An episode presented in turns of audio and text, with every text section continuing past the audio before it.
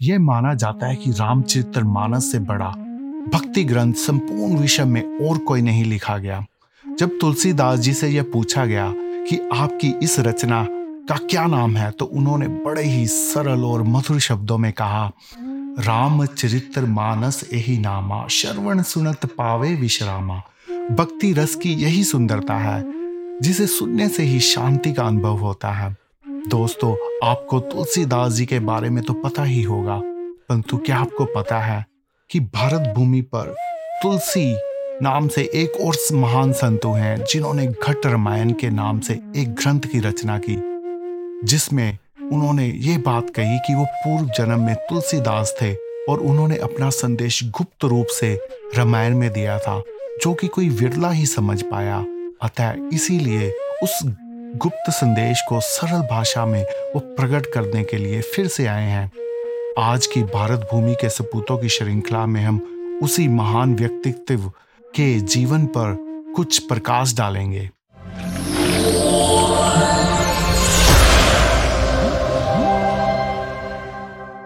दोस्तों, तुलसी साहब का जीवन रहस्यों से भरपूर है। आपको ये सुनकर शायद हैरानी होगी कि उनका जन्म मराठा पेशवा वंश में हुआ था, बल्कि तुलसी साहब कोई और नहीं, पेशवा बाजीराव प्रथम के पोते थे, जो कि पुणे के राजघराने से संबंधित थे। उनका वास्तविक नाम श्याम राव या अमृत राव था।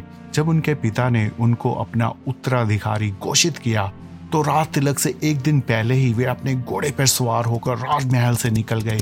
पिता के सिपाही उनके पीछे गए।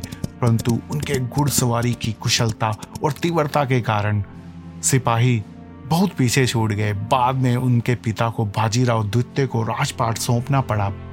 यानी बाजीराव द्वितीय कोई और नहीं, उनके छोटे भाई थे। इस सब जानकारी का स्रोत एक महाराष्ट्र के प्रसिद्ध इतिहासकार श्री विठल के आर ठक्कर की पेशवा वंश पर की गई शोध है। कहते हैं कि अपना काफ़ी समय उन्होंने जंगलों में साधना करने में बिताया। अपनी साधना से उन्होंने उच्च पद पाया और उसके बाद वह उत्तर प्रदेश में हाथरस नाम के नगर में कुटिया बनाकर रहने लगे। लोगों को सत्संग करने लगे। उनको कुछ लोग दक्षिणी बाबा के नाम से भी जानते थे, क्योंकि वो दक्षिण से आते थे। तुलसी साहब के अनुसार मुक्ति के लिए आध्यात्मिक गुरु का होना अति आवश्यक है।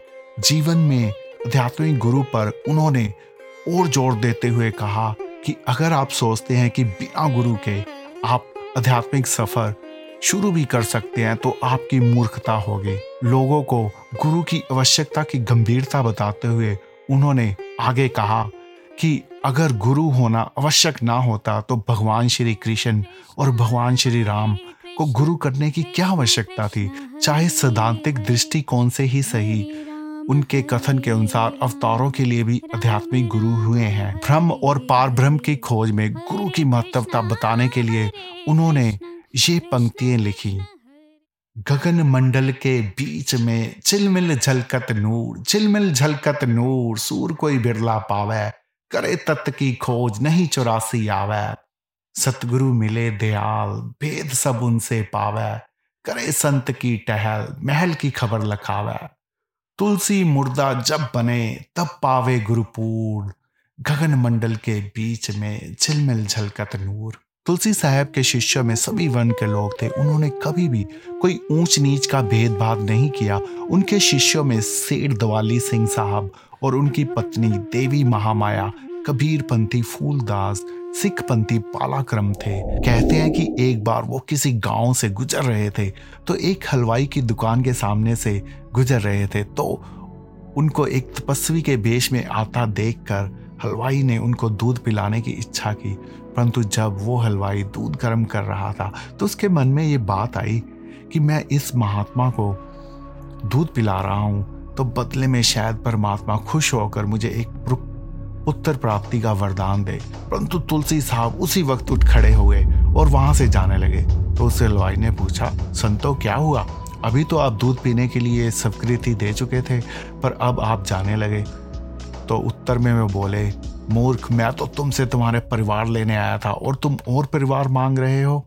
असल में तुलसी साहब के अनुसार इस संसार में एक परमात्मा के अलावा और कुछ मांगना अपने लक्ष्य से अपने आप को नीचे गिराना है। तुलसी साहब ने अपने ग्रंथ घट रामायण में, रामायण के पात्रों को आध्यात्मिक यात्रा से जोड़कर एक अद्भुत रचना की। हालाँकि उनकी अधिकतर रचनाओं की मूल भाषा हिंदी थी। उन्होंने एक उर्दू में नजम भी लिखी, जो एक मुसलमान उल्मा को सही रास्ता दिखाने के लिए कही, जो कि उनकी कुटिया के आगे अपना टेंट लगाकर बैठ गया था। वो नजम के बोल कुछ इस प्रकार हैं। दिल का हुजरा साफ़ कर, आना क्या जाने के लिए, ध्यान गैरों का हटा, एक उसका बिठाने के लिए, चश्मे दिल से देख जहाँ क्या क्या तमाशे हो रहे दिल सिता क्या क्या है, तेरे दिल को सताने के लिए, एक दिल लाखों तमन्नाएँ, उस पर भी ज़्यादा हवस फिर ठिकाना है कहाँ, एक उसके ठिकाने के लिए।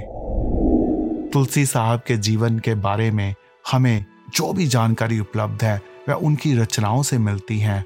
उन्होंने घट रामायण के अलावा रतन सागर नाम से एक ग्रंथ की रचना की, जो कि उनका और उनके शिष्य हृदय के बीच में एक संवाद के रूप में है, जिसमें हृदय अपनी जग्यासा के लिए उनसे प्रेषण करता है। तुलसी साहब उनको अपने उत्तरों से उसकी जिज्ञासा शांत करते हैं। दोस्तों, अगर आप तुलसी साहब के बारे में और अधिक जानकारी उपलब्ध करना चाहते हैं तो उनकी पुस्तकों से उनको जान सकते हैं। मेरी कोशिश तो केवल तुलसी साहब से आपका परिचय करवाने की है। दोस्तों, आप कमेंट सेक्शन में मुझे कमेंट करके अवश्य बताइएगा, आपको ये वीडियो कैसा लगा? और ये भी बताइएगा कि आप तुलसी साहब के बारे में पहले से जानते थे या नहीं। तो दोस्तों, आज बस इतना ही। मुझे अंत तक सुनने के लिए आपका बहुत बहुत आभार।